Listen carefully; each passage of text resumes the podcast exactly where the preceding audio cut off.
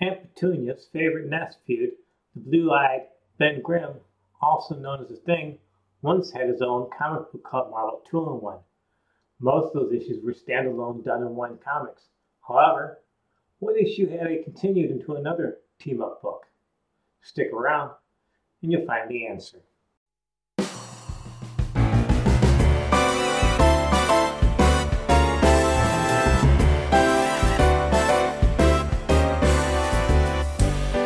Hello, and welcome to Fantastic Comic Fan. I am your host, R.T. Fleming, and it is my mission to help you find your next digital comic book pick from the golden age to now. I have been reading comic books for over 40 years, and have never lost my passion for comic books, something I try to pass on to old and new readers. Hello, and welcome back to Fantastic Comic Fan. Today is episode number 8 for the November 11, 2011. This time around, I have a theme of done-in-one comics that go all the way from the golden age to the current age. It's a little bit different than past podcasts, and I hope it's something you might like. Starting this week, I'm putting out episodes twice a week on Tuesdays and Thursdays. I'd really like to hear what you think of the shows. Any suggestions or comments, please let me know. Even criticisms are cool. You can reach me at fantasticcomicfan, all one word, at gmail.com. And now, on to today's episode. Growing up, my local ABC affiliate on Sunday mornings used to run Abbott and Costello movies. And that's where I fell in love with Abbott and Costello. Now, Abbott and Costello is not known to a lot of people today, unfortunately. I think you should Google them. Check them out. Try to see some of their movies. Especially listen to the bit called Who's In First. That's a classic, and I still think it's funny to this day. Licensed characters has been something that comic books have done all the way back to the Golden Age. And of course, Abbott and Costello had their own magazine through St. John Publication.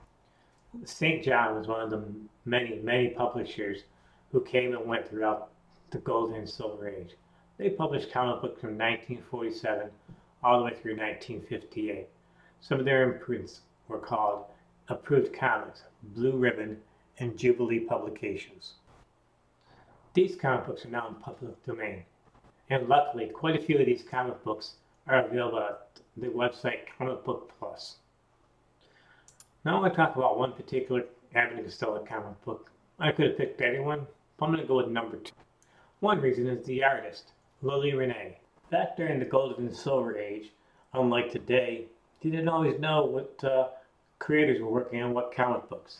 During World War II, a lot of male artists got drafted into the army. So, comic book publishers went looking for women, and one of them was Renee. And she started off doing stuff at Fiction House, a great Golden Age publisher. There she did stuff for Wings Comics and Planet Comics.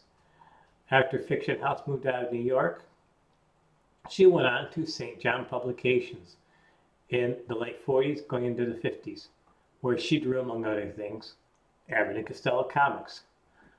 Lily Renee, she's still alive, and she's 100 right now. She lives in Vienna, Austria. I really think you should look her up, because Golden Age female artists or creators, Barrymail.com is the art today, and she deserves her place in the spotlight, just like the other creators of that era. Now back to that Abbott and Costello comic book. The lead story is called So Near and Yet Safari. Get it? Safari? Ha ha ha ha. I've read a few of these St. John publications, and truthfully to me, a lot of these stories read just like an Abbott and Costello movie, but in the comic books.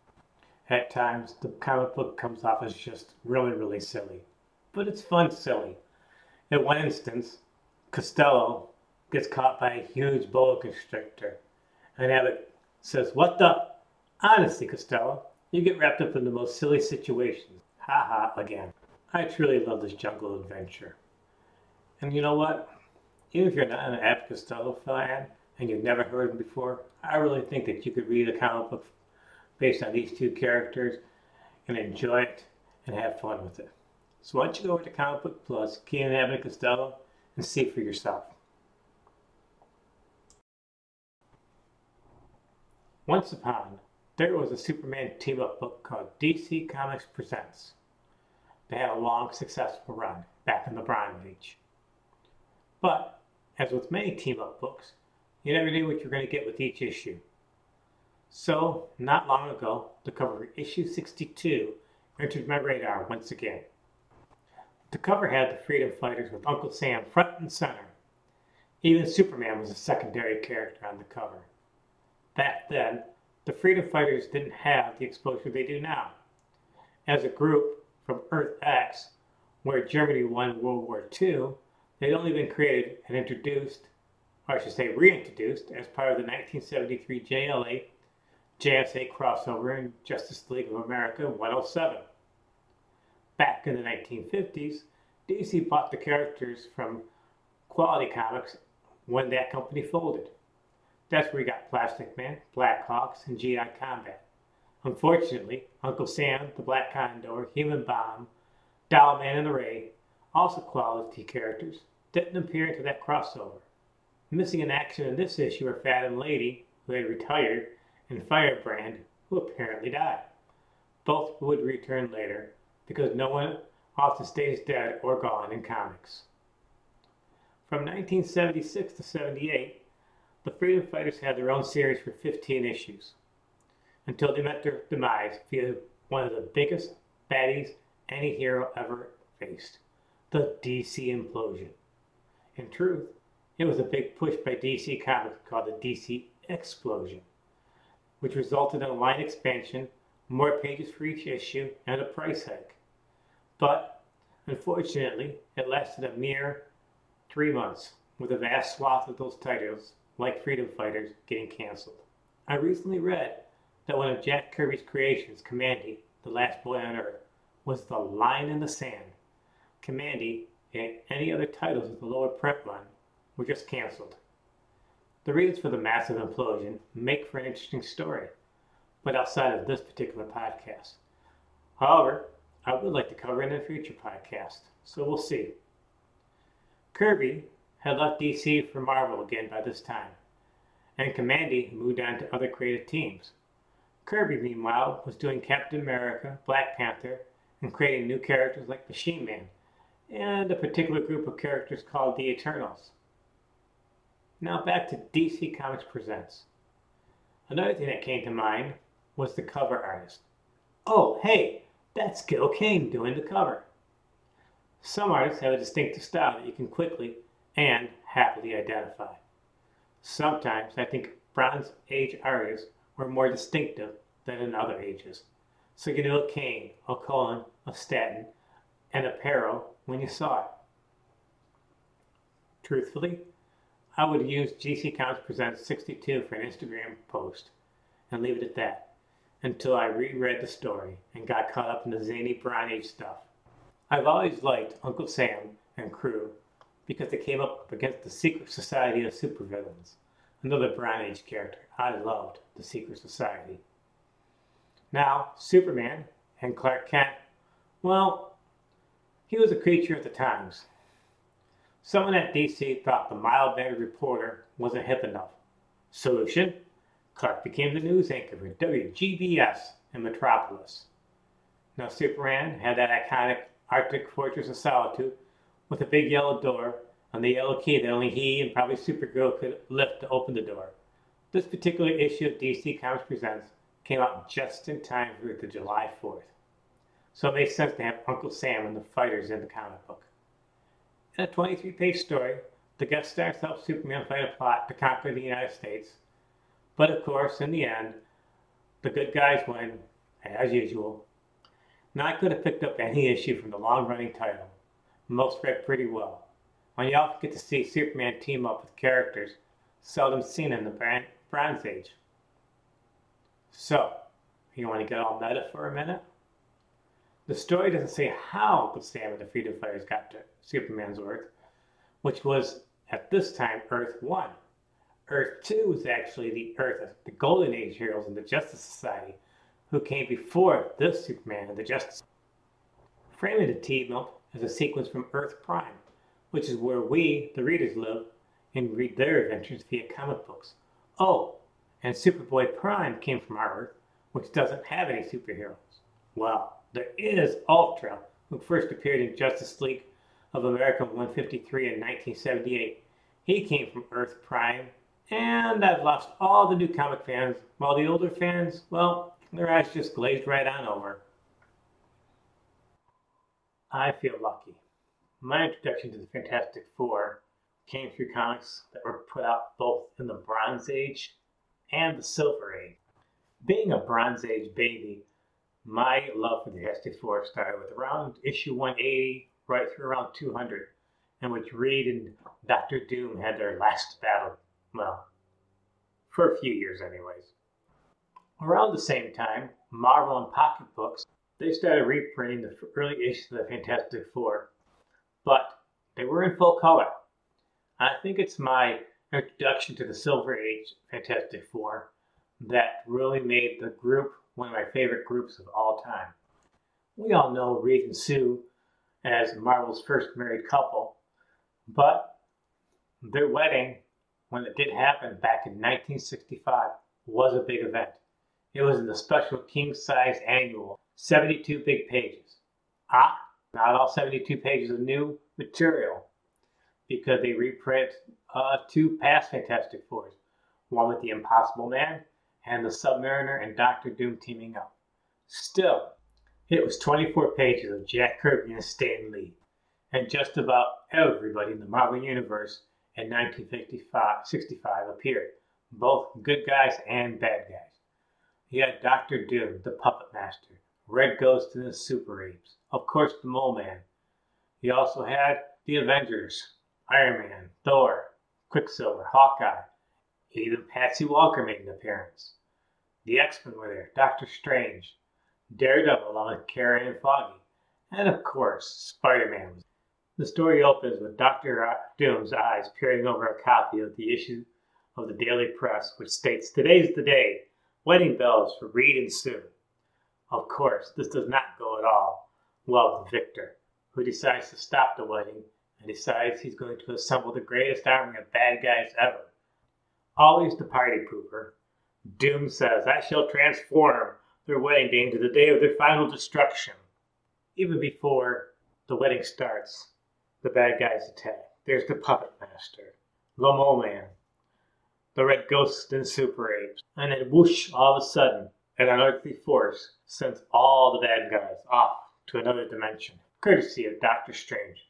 I guess you could consider that an early wedding present from the good doctor.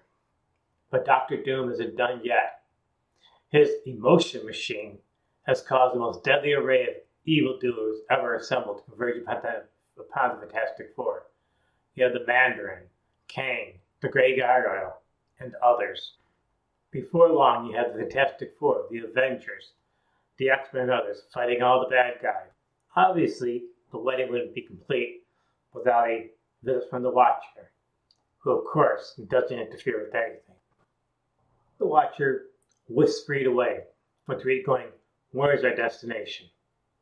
On the Watcher, "There are no words in our language to describe the location, mortal one, but suffice to say, this is the home of the Watcher."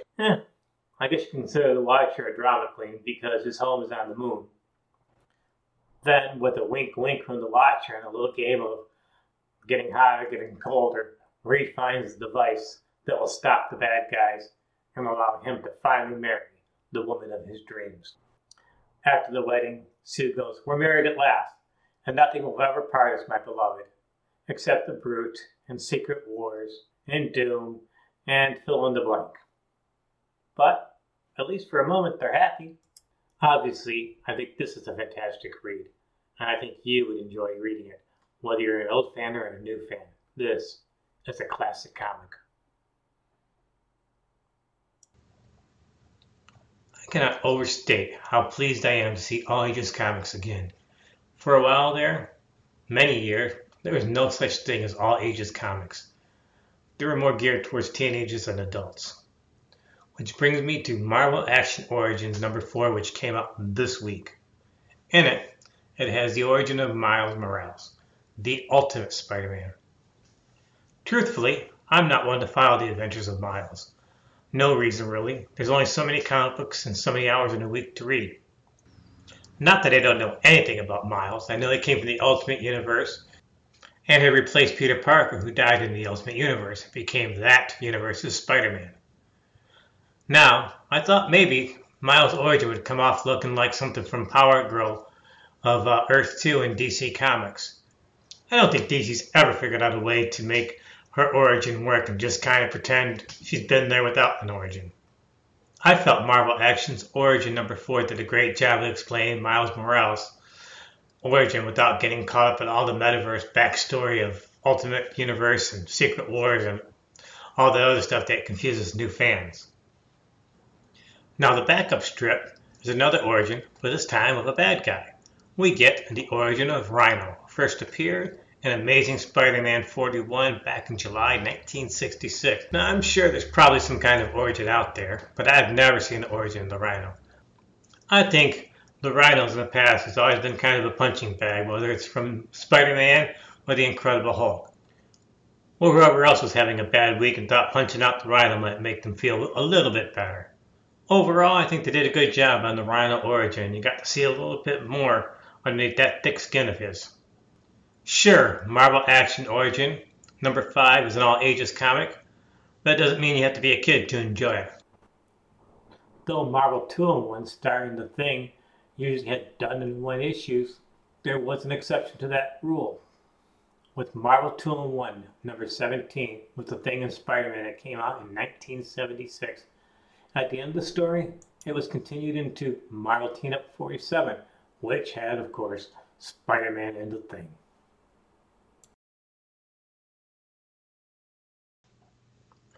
That's it for today's podcast. Again, I would love to hear from you, a fantastic comic fan, all one word, at gmail.com. Remember now, episodes are every Tuesday and Thursday. Thanks so much for listening to this episode, and I hope to see you next time.